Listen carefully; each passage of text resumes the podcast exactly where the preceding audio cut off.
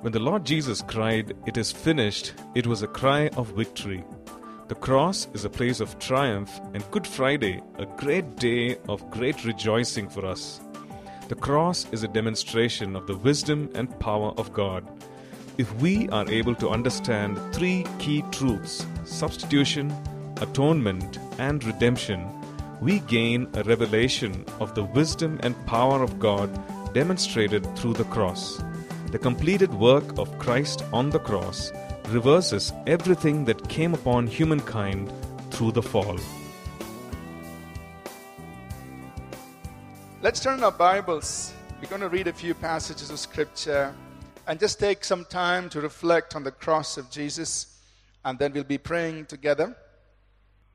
Well, I'm just going to take some time to read uh, an extended portion of Scripture from the Gospel of John. So if you would turn with me to the Gospel of John, chapter 18 onwards. I'm going to read a few passages, and then we want to reflect on the cross of Jesus this morning, and then we're going to take some time to pray together. John chapter 18. Or let's just back up, go to chapter 17. We'll read one verse from John 17.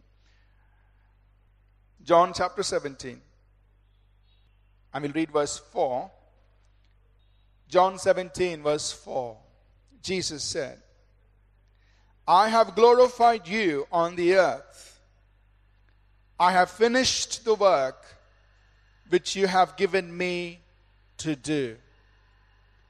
John 17, verse 4. Jesus is praying what is commonly referred to as his high priestly prayer prior to his crucifixion.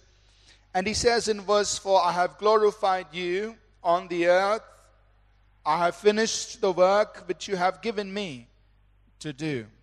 Then let's go to chapter 18. We'll start from verse 1. I'm going to take the liberty to read an extended portion of scripture. Is it okay? You're going to read this narrative of his crucifixion from the Gospel of John. We'll start with chapter 18, we'll go through chapter 19, and we'll close off with chapter 19 and verse 30. John chapter 18, verse 1. When Jesus had spoken these words, he went out with his disciples over the brook Kidron, where there was a garden, which he and his disciples entered. And Judas, who betrayed him, also knew the place, for Jesus often met there with his disciples. So he would go often to this garden with his disciples and have a garden Bible study. But this time, something else was going to happen in that garden Bible study. Then Judas, verse 3 Then Judas, having received a detachment of troops and officers from the chief priests and the Pharisees, came there with lanterns, torches, and weapons.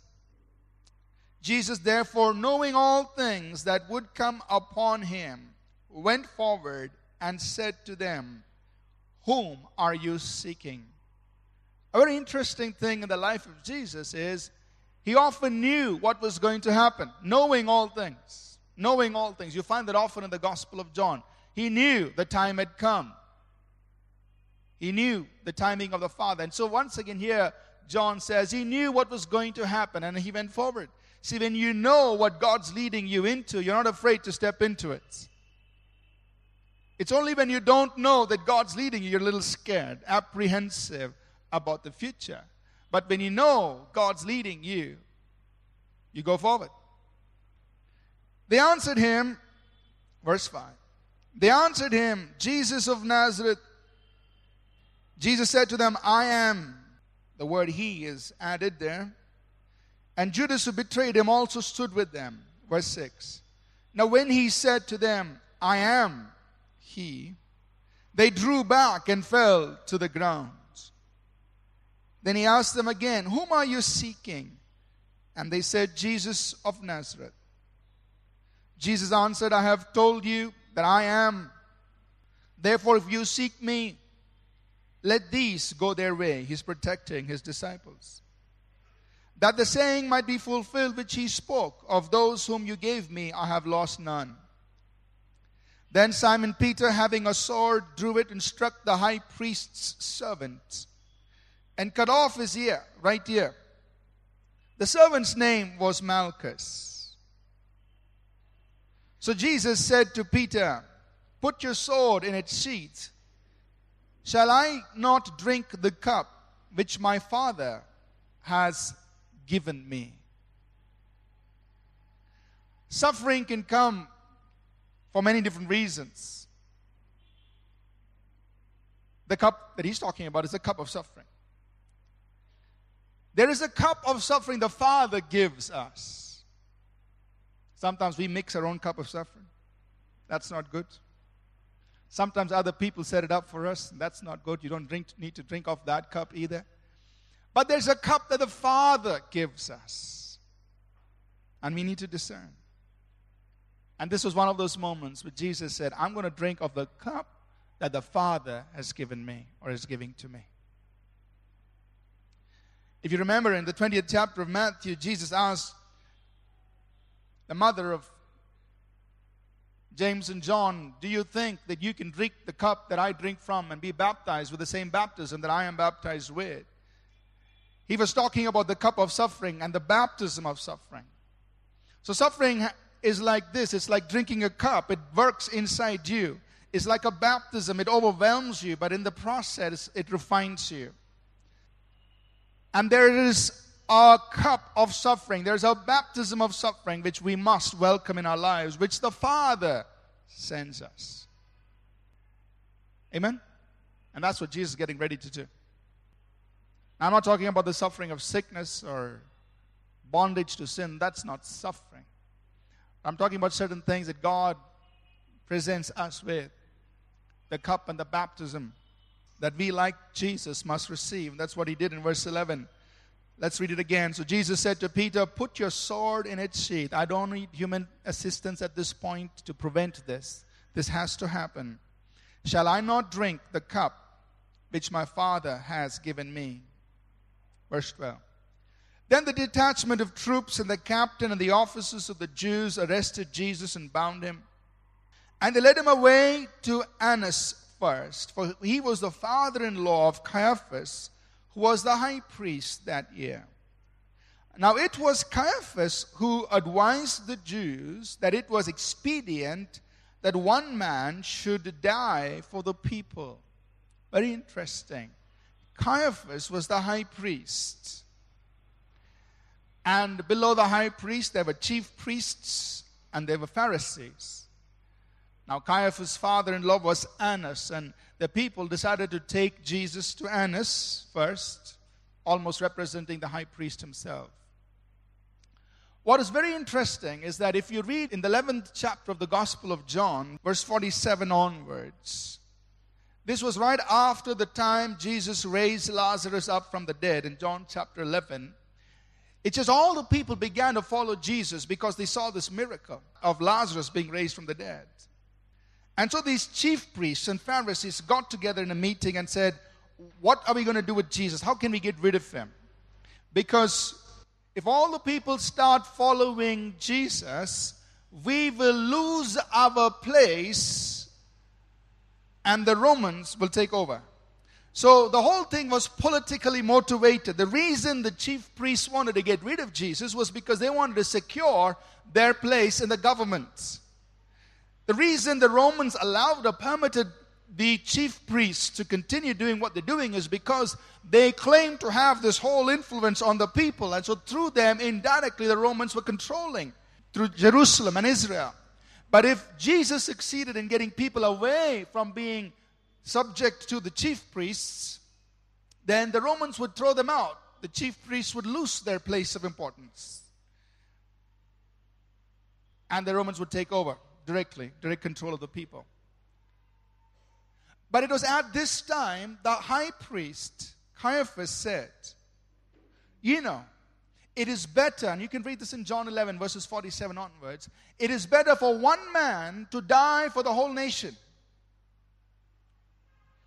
And John, writing in chapter 11 by the Holy Spirit, says that Caiaphas actually prophesied about the substitutionary work. He didn't use the word term substitutionary work, but he said Caiaphas prophesied that Jesus, one man, would suffer for the whole nation.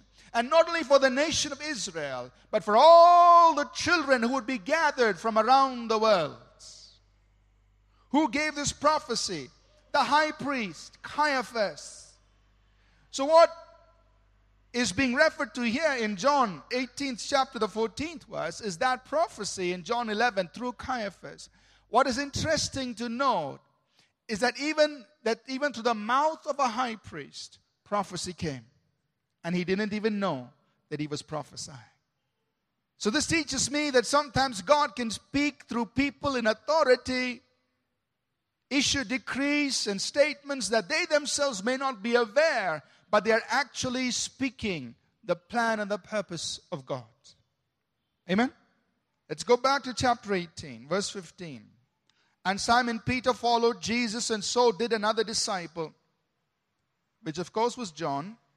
Now that disciple was known to the high priest and went with Jesus into the courtyard of the high priest. But Peter stood at the door outside. Then the other disciple, who was known to the high priest, that's John, went out and spoke to her who kept the door and brought Peter in. Then the servant girl who kept the door said to Peter, You are not also one of this man's disciples, are you? He said, I am not. Now the servants and the officers who had made a fire of coals stood there, for it was cold, and they warmed themselves. And Peter stood with them and warmed himself. The high priest then asked Jesus about his disciples and his doctrine. Jesus answered him, I spoke openly to the world. I always taught in the synagogues and in the temple where the Jews always met, and in secret I have said nothing. Why do you ask me? Ask those who have heard me what I said to them. Indeed, they know what I said. And when he had said these things, one of the officers who stood by struck Jesus with the palm of his hand, saying, Do you answer the high priest like that? Jesus answered him, If I have spoken evil, bear witness of the evil. But if well, why do you strike me? Then Annas sent him bound to Caiaphas the high priest. Now Simon Peter stood and warmed himself. Therefore they said to him, are you not also one of his disciples? Are you? He denied it and said, I am not. One of the servants of the high priest, a relative of him whose ear Peter cut off, that's Malchus, said, Did I not see you in the garden with him? Peter then denied again, and immediately a rooster crowed. Then they led Jesus from Caiaphas to the praetorium and it was early morning.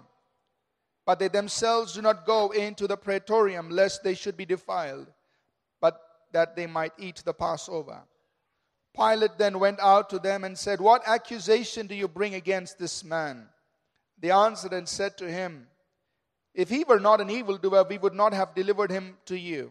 Then Pilate said to him, You take him and judge him according to your law. Therefore the Jews said to him, it is not lawful for us to put anyone to death. That the saying of Jesus might be fulfilled, which he spoke, signifying by what death he would die. Then Pilate entered the praetorium again, called Jesus, and said to him, Are you the king of the Jews? Jesus answered him, Are you speaking for yourself about this, or did others tell you this concerning me? Pilate answered, Am I a Jew? Your own nation and the chief priests have delivered you to me. What have you done? Jesus answered, My kingdom is not of this world. If my kingdom were of this world, my servants would fight, so that I should not be delivered to the Jews. But now my kingdom is not from here. Pilate therefore said to him, Are you a king then? Jesus answered, you say rightly that I am a king. For this cause I was born, and for this cause I have come into the world, that I should bear witness to the truth. Everyone who is of the truth hears my voice. Pilate said to him, What is truth? And when he had said this, he went out again to the Jews and said to them, I find no fault in him at all. But you have a custom that I should release someone to you at the Passover. Do you therefore want me to release to you the king of the Jews? Then they all cried again, saying, Not this man, but Barabbas. Now Barabbas was a robber. Chapter 19, verse 1. So then Pilate took Jesus and scourged him. And the soldiers twisted a crown of thorns and put it on his head. And they put on him a purple robe. Then they said, Hail, King of the Jews! And they struck him with their hands. Pilate then went out again and said to them, Behold, I am bringing him out to you, that you may know that I find no fault in him. Then Jesus came out, wearing the crown of thorns and the purple robe, and Pilate said to them, Behold the man. Therefore, when the chief priests and officers saw him, they cried out, saying, Crucify him, crucify him. Pilate said to them, You take him and crucify him, for I find no fault in him. The Jews answered him, We have a law, and according to our law, he ought to die, because he made himself the Son of God. Therefore, when Pilate heard that saying, he was the more afraid, and went again into the praetorium and said to Jesus, Where are you from? But Jesus gave him no answer. Then Pilate said to him, Are you not speaking to me? Do you not know that I have power to crucify you and power to release you? Jesus answered, You could have no power at all against me unless it had been given you from above. Therefore, the one who delivered me to you has the greater sin. Referring to Judas and the chief priests and the people. From then on, Pilate sought to release him. But the Jews cried out, saying, If you let this man go, you are not Caesar's friend. Whoever makes himself a king speaks against Caesar. Pilate was just the governor. And so here again, the Jews were threatening him, trying to prevent him from exercising his authority to release Jesus. When Pilate therefore heard that saying, he brought Jesus out and sat down in the judgment seat in a place that is called the pavement, but in Hebrew, Gabbatha. Now it was the preparation day of the Passover, and about the sixth hour, and he said to the Jews, Behold your king. But they cried out, Away with him, away with him, crucify him. Pilate said to him, Shall I crucify your king? The chief priest answered, We have no king but Caesar. Then he delivered him to them to be crucified. So they took Jesus and led him away. And he, bearing his cross, went to a place called the place of a skull, which is called in Hebrew Golgotha, where they crucified him and two others with him, one on either side and Jesus in the center. Now Pilate wrote a title and put it on the cross, and the writing was Jesus of Nazareth, the King of the Jews. Then many of the Jews read this title, for the place where Jesus was crucified was near the city, and it was written in Hebrew, Greek, and Latin. Therefore, the chief priests of the Jews said to Pilate, Do not write the king of the Jews.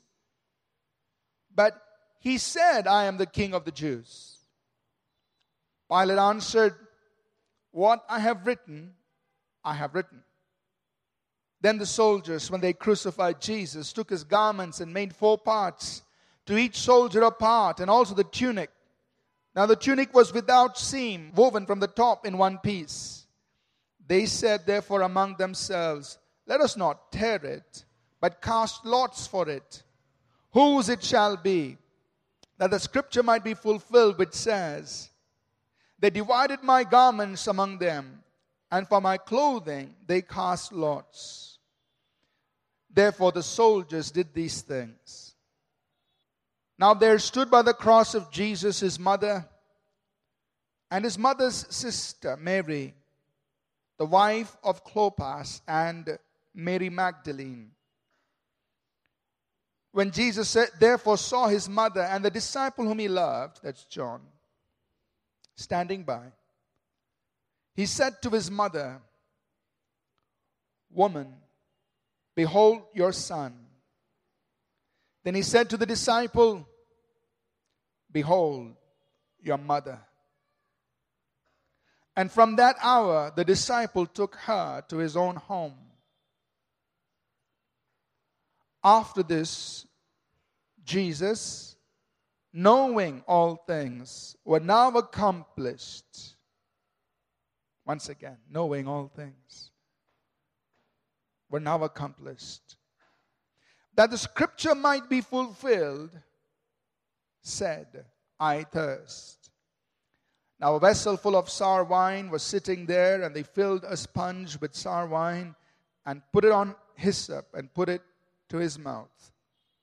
So when Jesus had received the sour wine, he said, It is finished, or it is done. And bowing his head, he gave up his spirit. Something happened between John 17 4 and John 19 30. Because in John 17 4, he prays to the Father and he says, Father, I have finished the work which you gave me to do. Referring to what the Father wanted to be done through his ministry in terms of teaching, preaching, ministering, and healing people. And yet there was something still remaining that he had to complete exclusively on the cross. And when that was done, knowing in himself that whatever had to take place on the cross was accomplished. He then said in John 19 30, one more time, it is finished. And then he died. Which means that in understanding the purpose of Christ coming to the earth, we need to look beyond his teachings and his works that he did, although they are very significant and they are very important. We need to look beyond that and look at the cross. Because on the cross, he did something far beyond what his teaching and what his earthly ministry accomplished. I want us to look at one more passage of scripture from 1 Corinthians chapter 1 where Paul highlights the cross of Jesus, the message of the cross, and then we will spend some time looking at what Jesus accomplished on the cross. In 1 Corinthians chapter 1, we'll read verses 17 to 24. 1 Corinthians chapter 1, verses 17 to 24. For Christ did not send me to baptize, but to preach the gospel,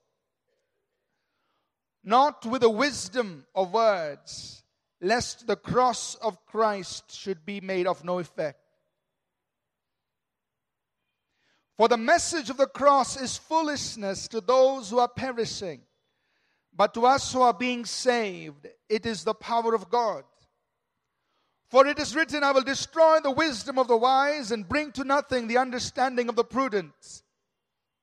Where is the wise? Where is the scribe? Where is the disputer of this age? Has not God made foolish the wisdom of this world? For since in the wisdom of God, the world through wisdom did not know God, it pleased God through the foolishness of the message preached to save those who believe. For Jews request a sign, and Greeks seek after wisdom. But we preach Christ crucified. To the Jews, a stumbling block, and to the Greeks, foolishness. But to those who are called, both Jews and Greeks, Christ, that is Christ crucified, is the power of God and the wisdom of God. Paul brings out the fact here that I've been sent to preach the message of the cross, to tell people what really happened on the cross, what Jesus really accomplished on the cross. And he says, I don't do this with the support of human words, not in the power of the intellect, not with great eloquence, not depending on great words, lest the cross of Christ, lest the raw power of the message itself should be diluted or in some way contaminated by human words. I want to let the power of the cross come forth in all its fullness. So my dependence of in preaching this message of the cross is not in human words. And he says, you know, the message of the cross for those who are dying, it is foolishness. So when you tell people, you know, we believe in this cross and we believe in somebody who died about 2,000 years ago, somewhere in the Middle East, they think it's foolishness. But he says, for those of us who are being saved, this message is the very power of God. The power, the power of omnipotence comes rushing into our lives through this message of the cross, of somebody crucified, buried, and raised up from the dead. That this message and the preaching of this message brings the very power of God into our lives. He then says, you know, the Greeks seek for wisdom. they are intellectuals. The Jews look for a sign. There are spiritual people who, look, are looking for something very spectacular. But what do we do? It says we just preach the message of the cross. To the Greeks, it sounds foolishness. To the Jews, it's a stumbling block. They laugh at it, they stumble over it. But for those of us who are called, for those of us who are saved, this message of the cross, he says, is both the wisdom of God and the power of God. Meaning, in the cross of Jesus Christ, we see the wisdom, the brilliance of God displayed, and we see the almighty power of omnipotence released in the cross of Jesus. Amen. So, this message of the cross is the central message of our faith. It is central to what we believe, and everything we do comes forth out of the cross of Jesus. And in the cross, when we understand the cross, we recognize that God's wisdom and God's power is released through the cross. It's the place from which we derive our greatest triumphs, our greatest victories, our greatest deliverance. It's a place through which the power of God comes flowing in to our lives. The cross of Jesus. Amen. I like to sum up what God did for us on the cross, the display of God's wisdom and God's power on the cross in three words. I'm not saying this is the only way to do it. I'm not saying this is necessarily comprehensive, but I find it useful. The first word is substitution. The second word is atonement. And the third is redemption. Three words that help us understand the wisdom and the power of the cross. If you and I can understand substitution, if you and I can understand atonement, if you and I can understand redemption, we get a glimpse into the wisdom and the power of God that is available to you and me through the cross of Jesus Christ. So let's talk about each of them. Substitution.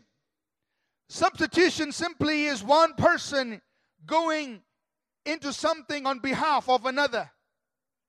We have that in everyday life. If a teacher doesn't show up in school, you have a substitute teacher. If a player can't get on the field, you have a substitute going in instead of him. whatever that player does is equivalent to the original player doing it. So we have this happening in everyday life. And substitution is central to what Jesus Christ did on the cross. He went there for us, on our behalf. That's why in several places the Bible says that Jesus went to the cross. And whatever he did on the cross, he did it as our substitute. He did it for us. First Peter chapter 3, verse 18 says, For Christ died for our sins, the just for the unjust, that he might bring us to God being put to death in the flesh, but made alive by the Holy Spirit. Hebrews 2 and verse 9 says, We see Jesus crowned with glory and honor, who, that, the latter part of that verse says, who tasted death for every man. Hebrews 2, verse 9. He tasted death for, instead of, on behalf of every man. So substitution is so powerful. But I want us to understand that there is and there can never be another substitute. No one else has been or will ever qualify to be a substitute like Jesus. If you go back to the original story in the Garden of Eden, God created Adam. And He said, Adam, you're my son. You're created in my image. You're created to rule the earth, to have dominion on the earth. But Adam sinned. And the Bible says in Romans 5:12, For by one man sin came into this world, and death because of sin, and death passed upon all men, for all have sinned one man, sin came in and passed upon all men. Therefore, the Bible says all have sinned. There is no one who's righteous, not even one. Which means no man, no woman is without sin.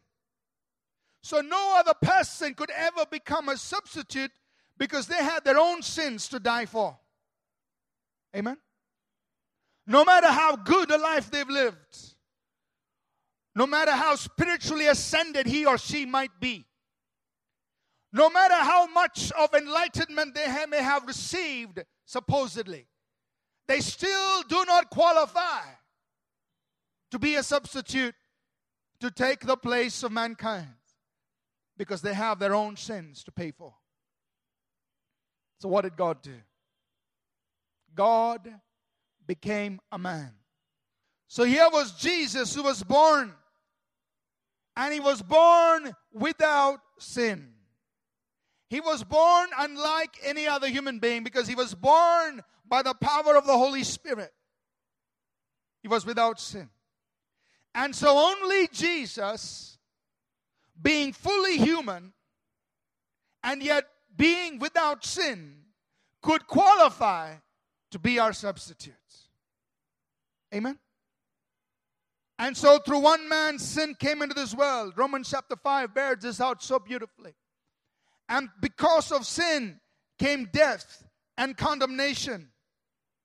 But the Bible says, even so, through one man, through one man's obedience, the free gift of God, the grace of God, and the gift of righteousness was made available to everyone.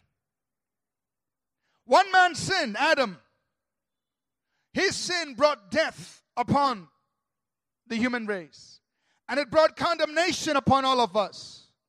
But there was one man, his name was Jesus. And through his obedience, the grace of God was released on the entire human race. And along with grace, the free gift of righteousness was given to the whole human race one man. Adam sinned, one man. Jesus was our perfect substitute. Substitute teaches us that on the cross a divine exchange took place. Divine exchange. So on the cross, a divine exchange took place. Paul puts it out this way in Second Corinthians chapter 8 and verse 9. He says, For you know the grace of our Lord Jesus Christ, brethren, that though he was rich, yet for our sakes he became poor, so that we through his poverty might be made rich. Or he puts it like this in Second Corinthians 5:21. He says, Him who was without sin, God made to become sin for us, that we through him might become the righteousness of God. That's divine exchange. He became what I was so that I could become what he is. I'm not saying God, but everything else that comes to us through being in Christ. That's divine exchange. So, what actually happened on the cross? Substitution happened.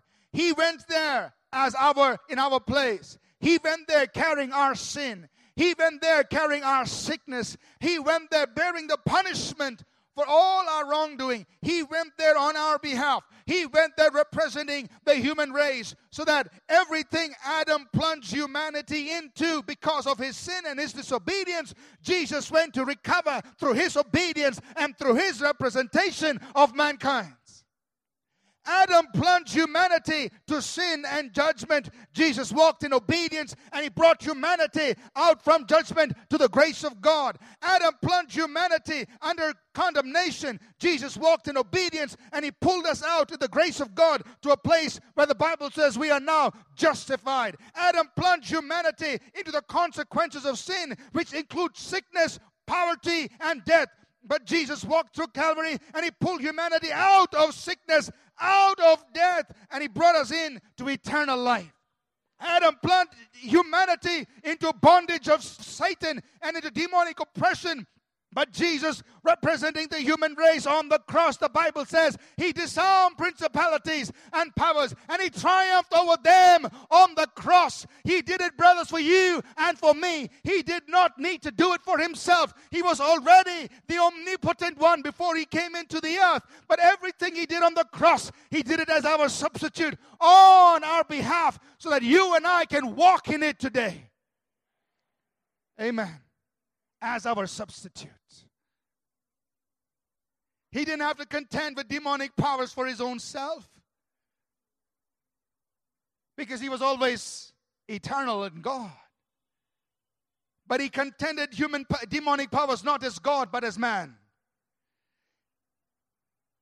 A man plunged human, humanity under demonic oppression, so only a man could represent humanity to get us out of that. And that man was Jesus Christ.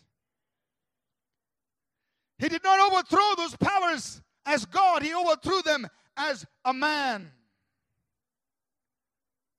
as our substitute.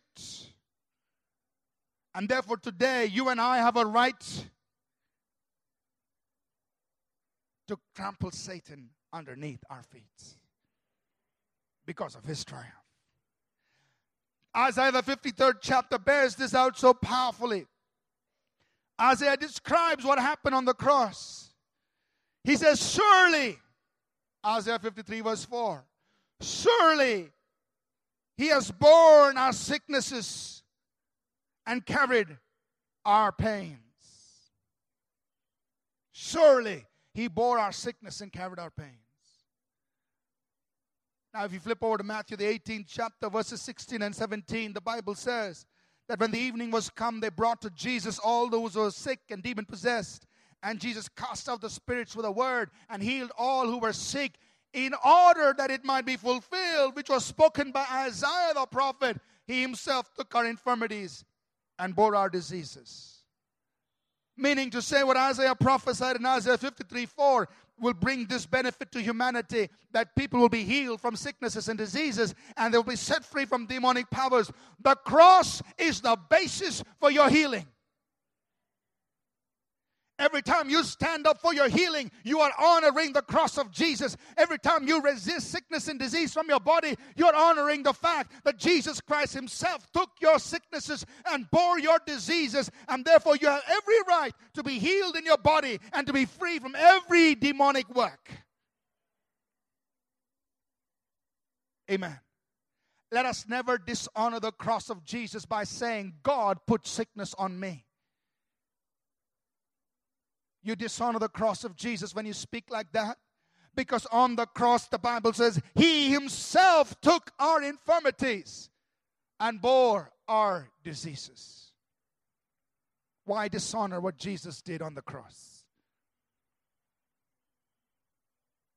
So in Matthew 8, as Jesus healed the people, Matthew, by the Holy Spirit, says Jesus did this, healing the people in order to fulfill as I am.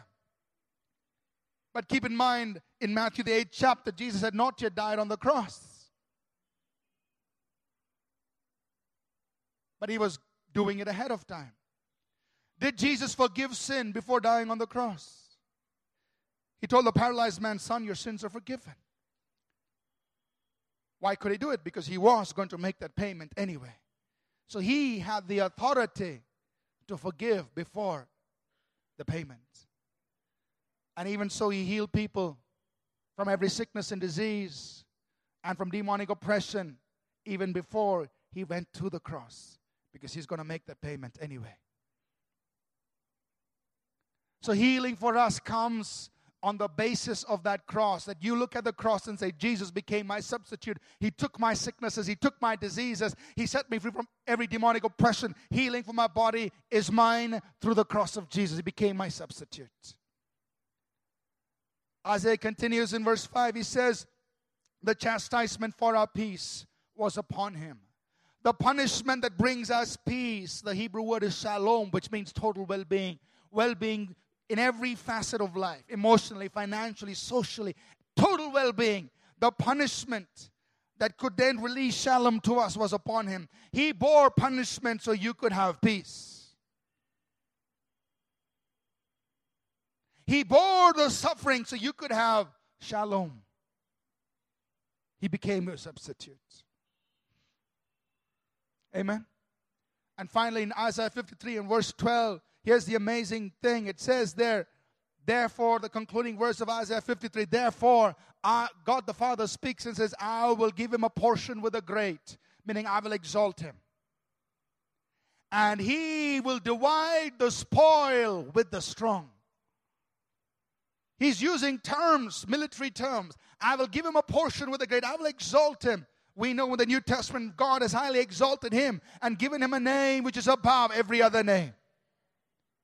But it also says, Isaiah 53 12, He will divide the spoil with the strong. So using, he's using a military term. When they went and fought against the enemy, they got the spoils. They brought the spoils home and they shared it with everybody so that everybody enjoyed in that victory. So Isaiah says this is what Jesus will do. He will share his triumph with everyone else. Amen. So you and I walk in the victory that Christ gained on the cross of Calvary. He triumphed over demonic powers on the cross as a man, representing you and me. So today, you have the cross as the basis on which you can dominate demonic powers. The cross is the basis. Amen. Because he has shared that triumph with you and me. Atonement talks about the satisfying of God's justice in order to bring reconciliation. God is a God of mercy. He loves the sinner and He wants to forgive sin. But He's also a God of justice. Sin has to be punished, sin cannot go unpunished. So here's the atonement, the atoning work of Jesus on the cross. He took upon himself the judgment of the sins of the whole world. That's why First John chapter 2 verse 2 says, "He is the payment for our sins, and not for our sins only, but for the sins of the whole world." So he paid for it all. So that the Bible can now say that God in Romans the 3rd chapter that God is now just and is also the justifier of those who believe in Jesus. That means he's both the judge who pronounces judgment and the judge who pronounces acquittal. He has he is just. He released the judgment on Jesus. He is the acquitter. He releases justification on you and me. So that because of the cross of Jesus, in Romans, the fourth chapter, the last verse, verse 24, and Romans chapter 5, verse 1, Paul writes, and these are powerful verses Romans 4 25, who was delivered up because of our offenses and was raised because of our justification. He was delivered because of our offenses. He was crucified because of our offenses. Romans 4:25.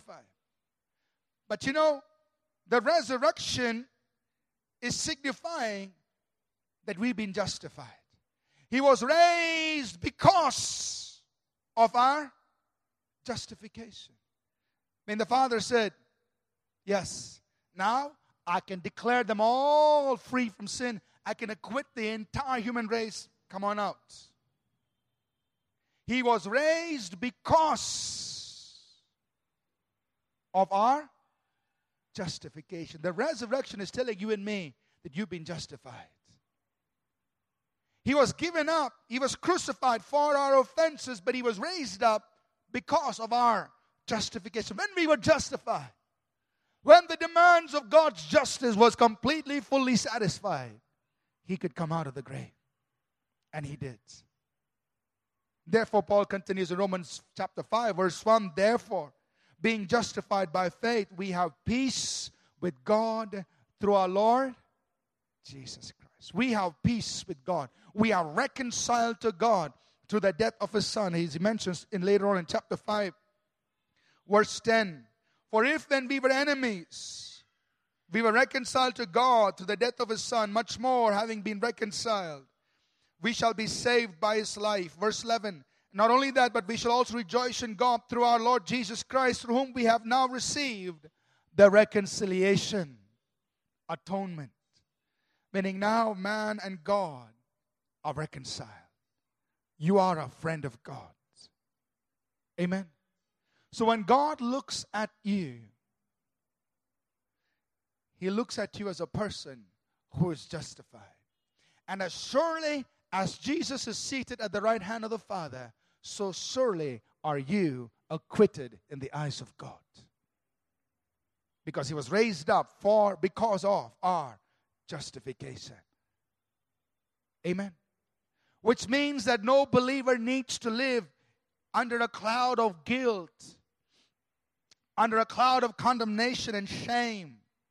But we can walk as sons and daughters of God, knowing that we are reconciled to God. There is nothing between God and us that God is our Father. We are His sons and daughters. We are in covenant with Almighty God. That's the atonement. He's made us one. Amen. The wisdom of the cross through substitution. We are brought out from what Adam put us into and brought into sharing as heirs of God and joint heirs with Christ, sharing in that. Atonement. On the cross, God judged our sin so that now He could be our justifier. He could extend both justice and mercy. Amen. And then comes redemption.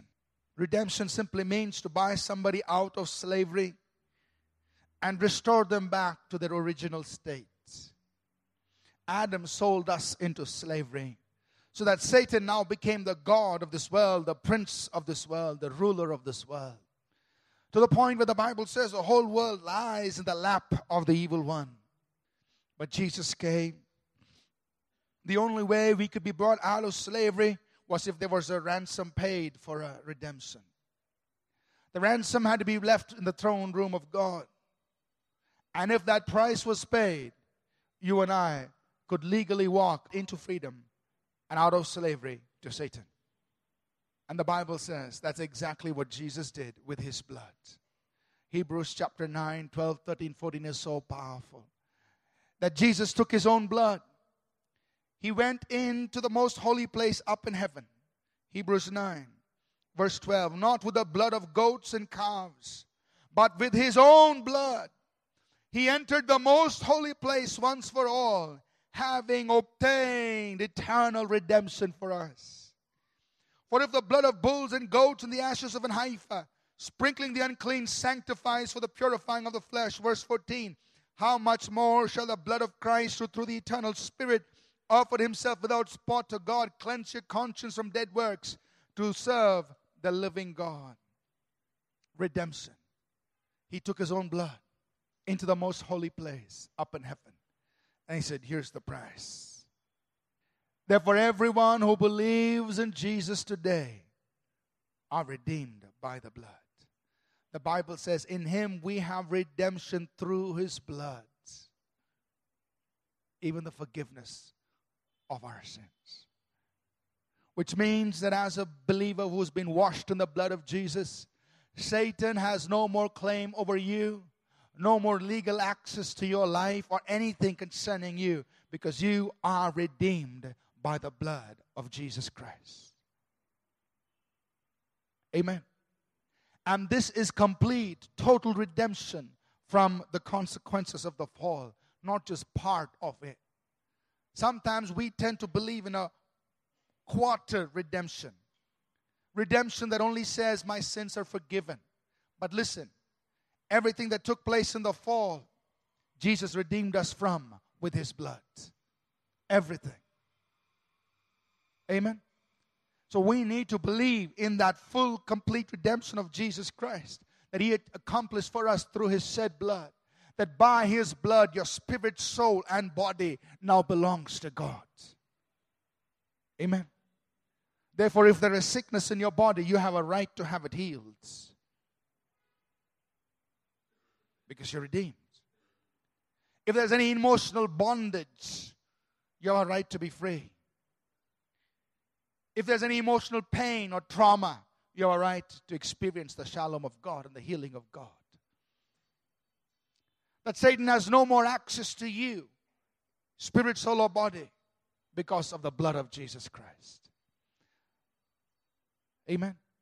And not only your body, spirit, soul, and body, but anything that concerns you.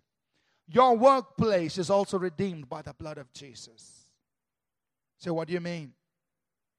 in the garden before Adam sinned, God put him to work and he worked in a perfect world.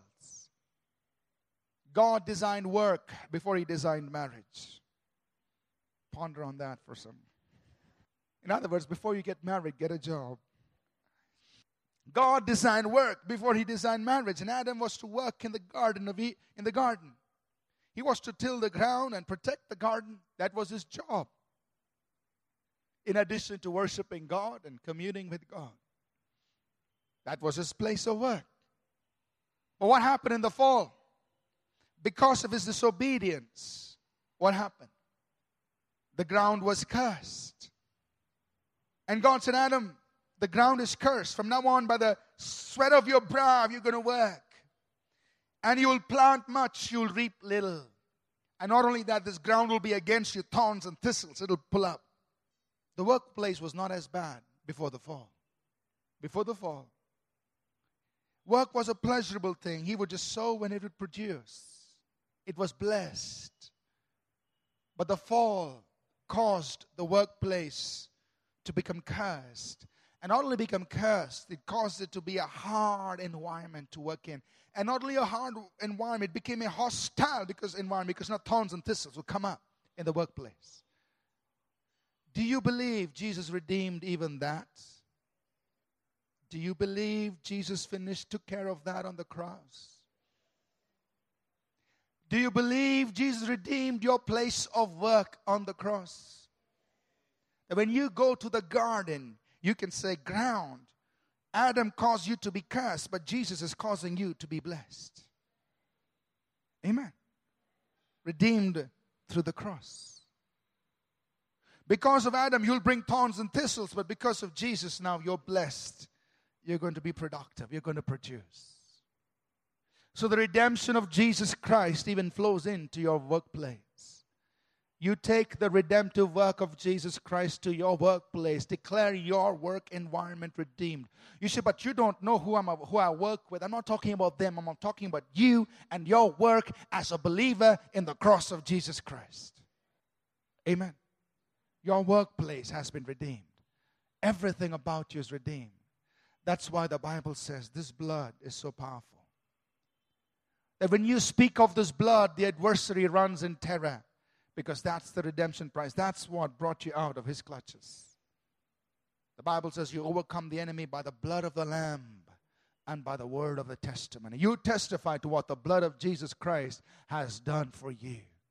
It's the redemption price, the ransom. This is the wisdom of God and the power of God through the cross of Jesus. Substitution results in a divine exchange. Atonement results in reconciliation. Rede- rede- redemption results in total restoration. Amen. So, the power of God to bring a divine exchange in your life and mine, the power of God to bring reconciliation with God, the power of God to bring total restoration flows to each and every human being through the cross of Jesus. All we need to do is to believe in the cross and to say, What Jesus did on the cross, He did it for me. I am receiving it.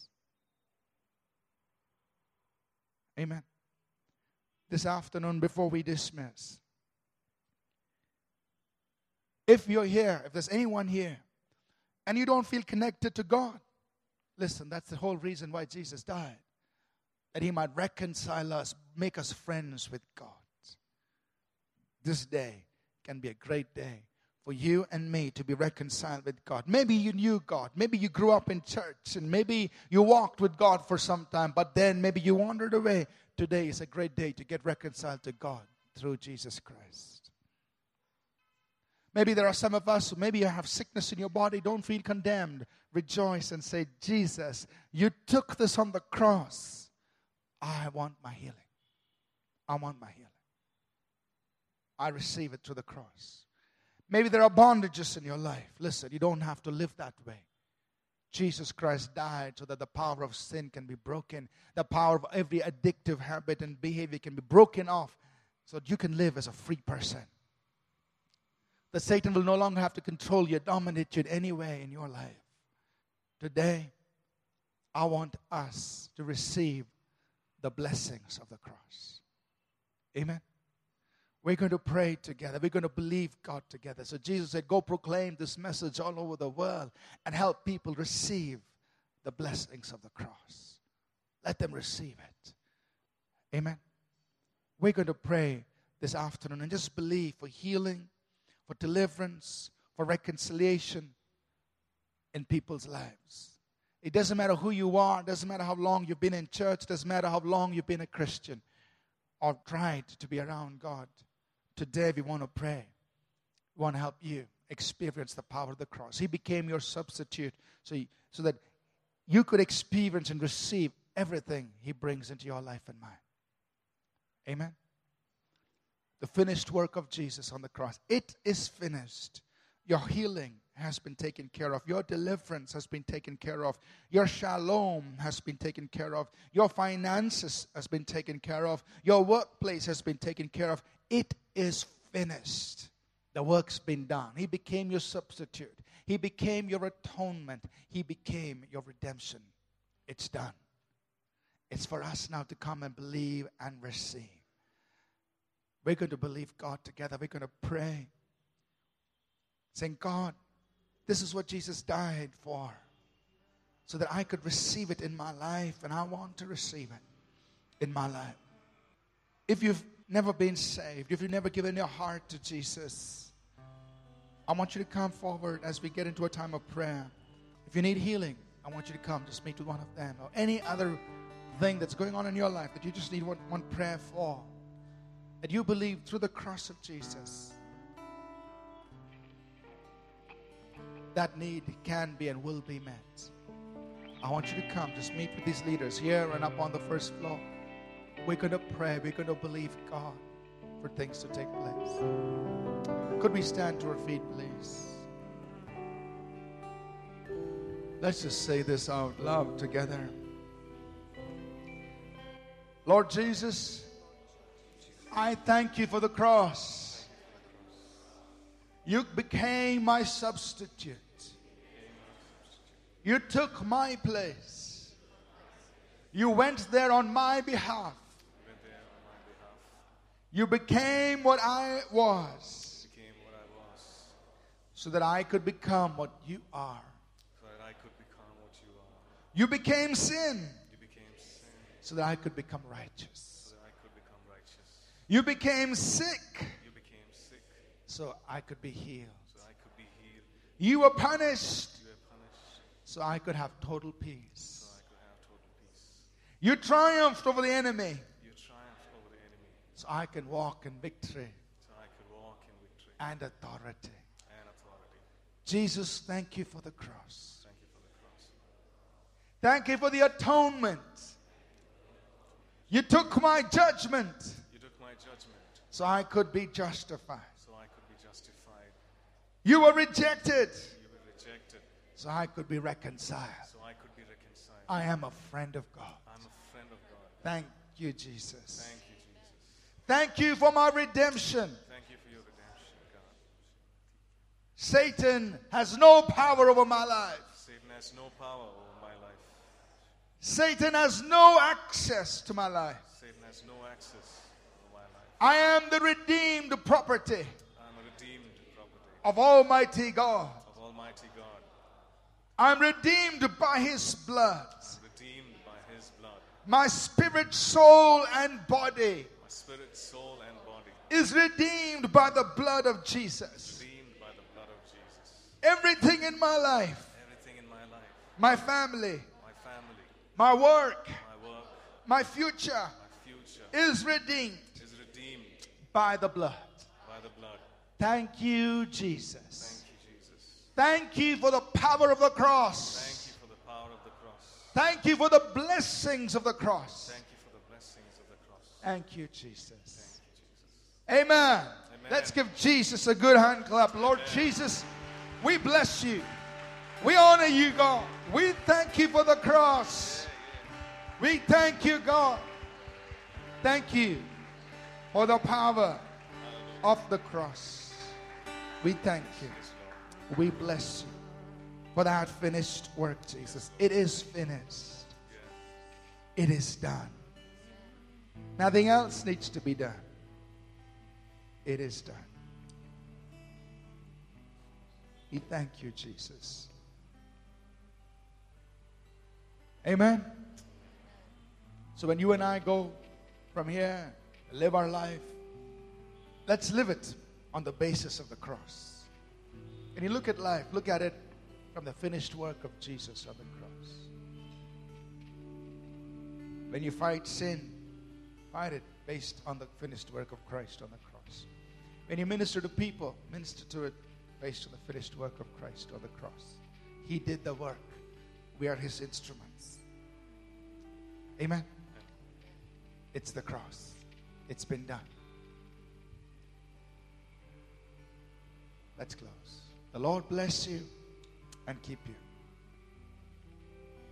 The Lord make his face shine upon you.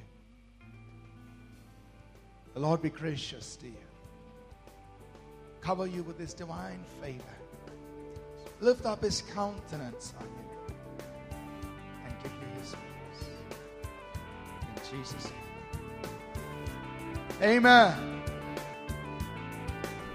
We trust that this message was a blessing to you. We'd love to hear from you. You can email us at contact at apcwo.org. Also, visit our website www.apcwo.org for additional resources. Thank you for listening, and God bless you.